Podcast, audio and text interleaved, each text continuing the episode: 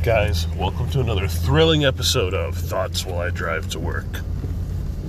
So, before we get into our main topic today, I do want to share a story of something that happened yesterday because it just re emphasizes something from my podcast of last week. Last week, I talked about controlling the things you can and giving the things you can't control up, up to God, who is in, in control. So, yesterday at church, an old timer comes up to me and he says, are you as worried about Hezbollah as I am? And I looked at him and I said, No, not at all. I'm not worried about Hezbollah at all. Why why are you worried about Hezbollah? And he said, Well, well, Russia's backing them. I said, So? He's looking at me like, you know, like he can't believe that I'm not concerned about this. And he goes, Well, well, they're going to bring about revelation. I looked at him and I said, Well, as a Christian, isn't that kind of a good thing? And he just kind of looks at me and mumbles something and walks off. So, again, this is a man in his 60s living in rural Alaska. Why in the world is this guy worried about Hezbollah? And letting it affect his day, letting it affect his day at church when he should be like sitting in the sermon learning something. Instead, he's in the foyer trying to see if I'm as worried about Hezbollah as he is. So, yeah, just a real world funny example I had of, again, guys, worry about the things you can, or sorry, don't worry about the things you can't change. Affect change in the places you can and pray to have the wisdom to know the difference and give the rest up to God, who's in control anyway. Okay, so today we will be talking about do, do, do, do, Columbus, seeing as how it is Columbus Day. Now, a lot of people, when you ask, you know, all right, Columbus, what's the first thing that comes to mind? Oh, Columbus discovered America. Well, we're going to be talking about what Columbus really discovered, how he discovered it, and about some very interesting um, historical revisions made to Christopher Columbus. Um, so stay tuned here. The first thing we'll start off with is the historical revision of Christopher Columbus. So I thought this was interesting because when I started doing research on wanting to do today's episode about Christopher Columbus, I remembered what I learned in school about Christopher Columbus. And when I got online, I was like, whoa, this is drastically different than what I remember learning.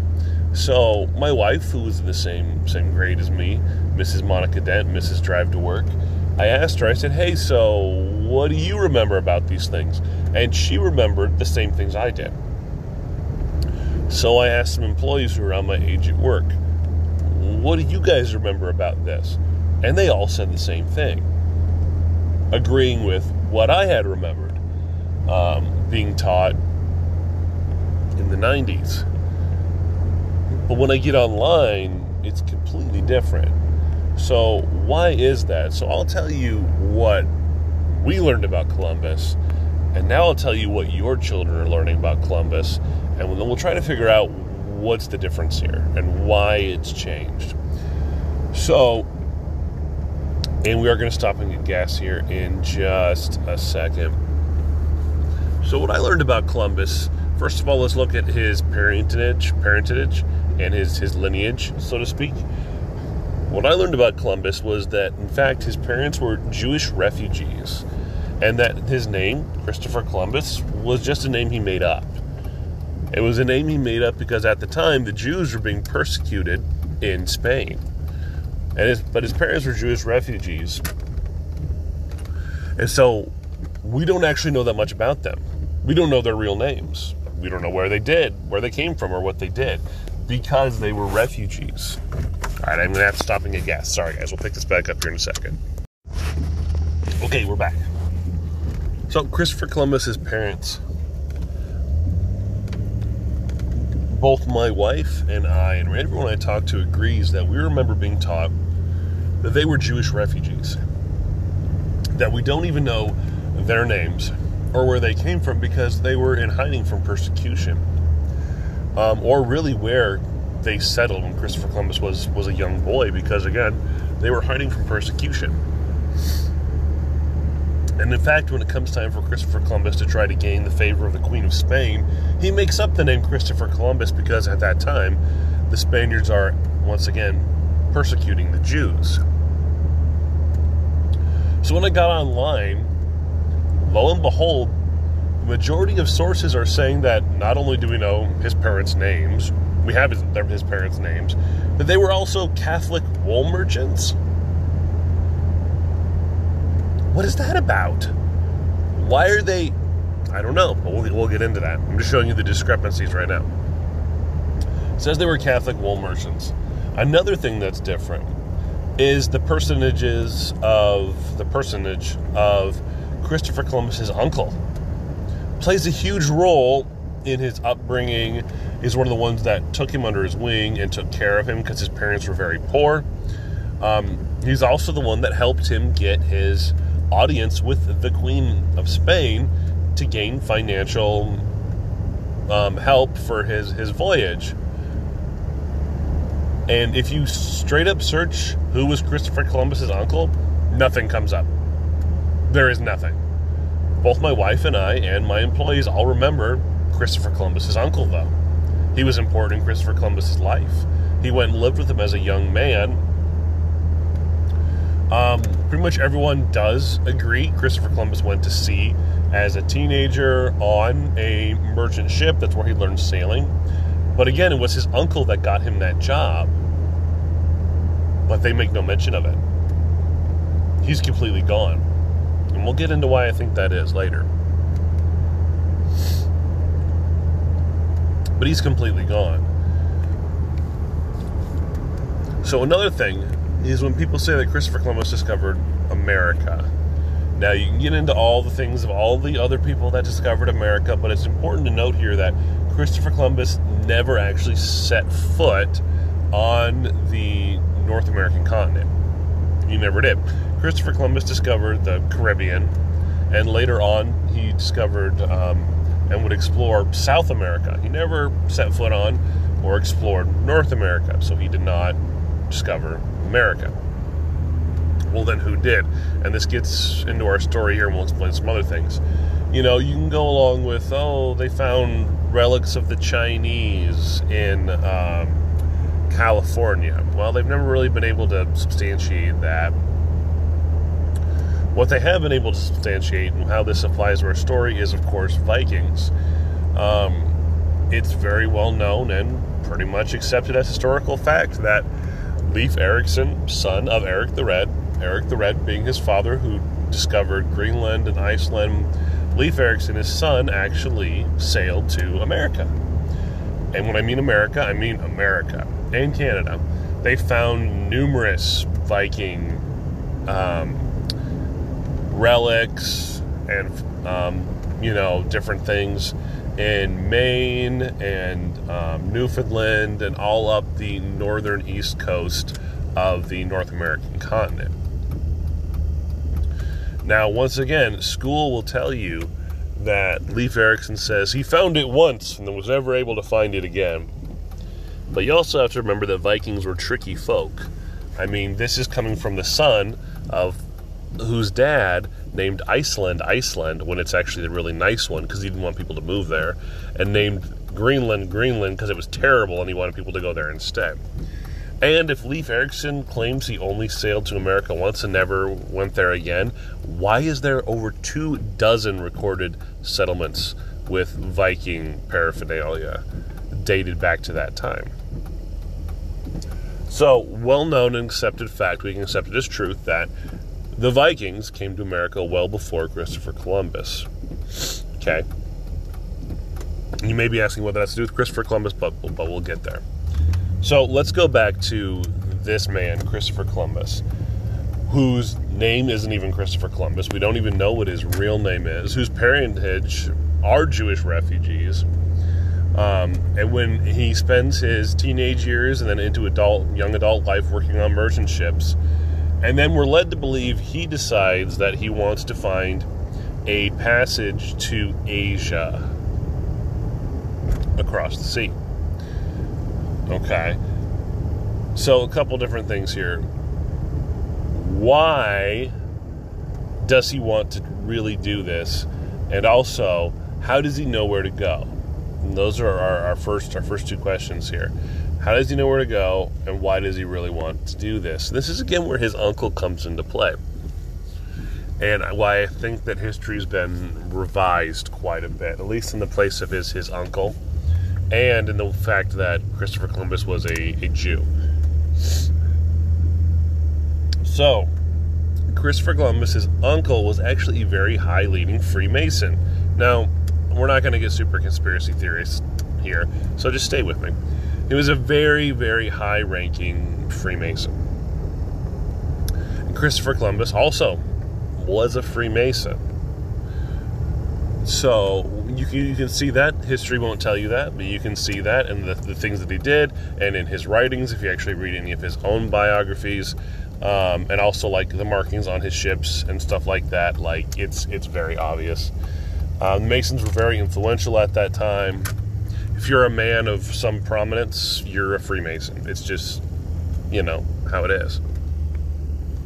So here's where a lot of people think I might get off the rails just a little bit. So, another people group that they've pretty much been able to prove came to America after the time of the Vikings because they found relics. They found relics all the way into Pennsylvania of this people group were the Knights Templar. The Knights Templar, once they fractured, would infiltrate most high level societies of the time. There's a lot of evidence to show that, like, the whole Swiss banking system was actually started by the Knights Templar. Do you know when the Knights Templar were disbanded and tortured by the Pope mainly because they were trying to pursue religious freedom and get out from underneath Catholicism's rule at the time? They only caught three of them. Sorry, 3% were ever tried and killed, and they never found any of their money. Where did all that money go? There's hard evidence to show that this money went to the Swiss, started the Swiss bank. There's also hard evidence to show that, you know, a lot of them and became the Freemasons. There's a lot of different things. They went a lot of different directions. But anyway, there's a large contingency of them that we see their culture infiltrating Norse culture at this time. And so, the Knights Templar, again, wanting to find somewhere that they could pursue religious freedom, just like the Pilgrims did, I believe, traveled to America um, when they got to where the Vikings were and they heard about this land with all these other Viking settlements. They went there too. I mean, we found, oh, look, here's Viking relics. Oh, here's Knights Templar relics. You know, when you see the Knights Templar cross carved into rocks and shields and stuff like this, it's like, yes, the Vikings raided guys, but then they wouldn't use their equipment. Like, they're going to use their equipment. I'm not going to be trading in, you know, my battle axe for a Templar sword. He may carry it, but he's not, it's not the same. So, and this is why I think that the personages of his uncle has been erased. Because how did Christopher Columbus get the backing the economical backing and the influence to influence the queen to make this this journey.